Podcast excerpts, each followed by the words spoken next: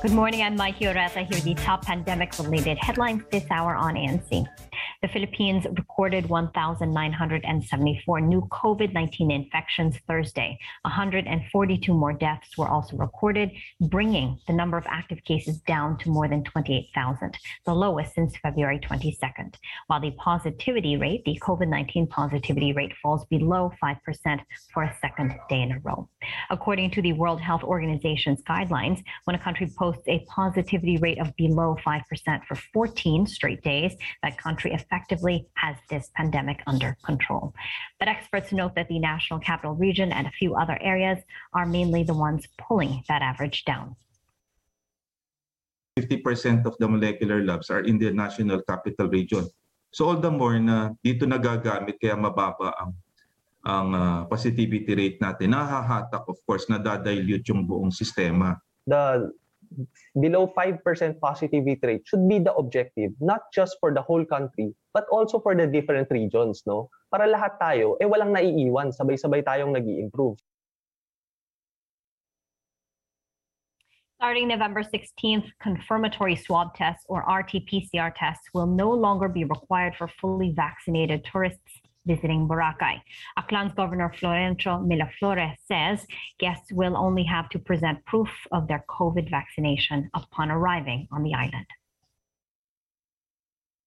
Yung nire-require natin na vaccination uh, uh, certificate ay yung uh, galing sa DICT, yung back cert natin, kasi madali natin yung ma-verify. Uh, in the absence of that, yung vaccination card na may QR code na na-issue ng LGU. Or kung wala yan, yung vaccination certificate kasi uh, na nakukuha natin sa LGU, uh, ah, pwede rin natin ma-verify yan kasi madali natin matawagan yung mga LGU na nag-issue niyan. So madali pa rin natin mahuli yan kung sino nag namemeke ng mga vaccination certificates. The easing of the protocols comes as 94% of the tourism workers in Boracay are now fully immunized against COVID 19. Now, the government's expert vaccine panel completes their review of the COVID 19 booster vaccines. Based on their recommendations, boosters can be homologous or of the same kind as the initial series administered, but some brands can also be mixed and matched. The panel says they do not yet have data to make any recommendations for the use of Sinovac and the Sputnik V vaccines as third doses.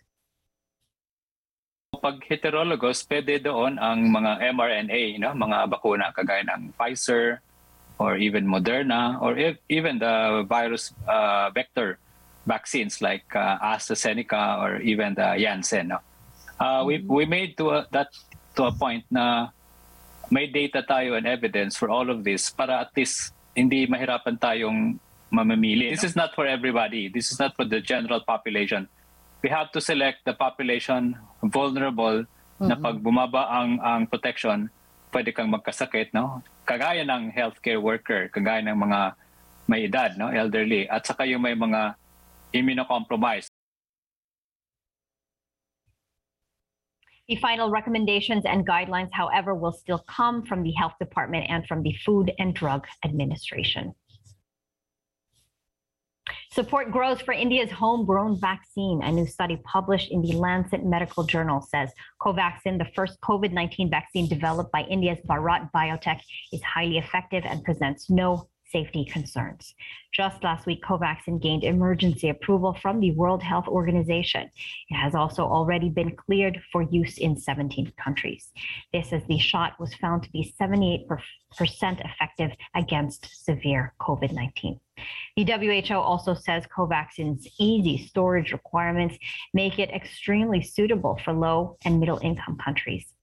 With the agency's approval, India may soon commit supplies to the WHO's COVAX facility, which aims to provide equitable access to vaccines globally.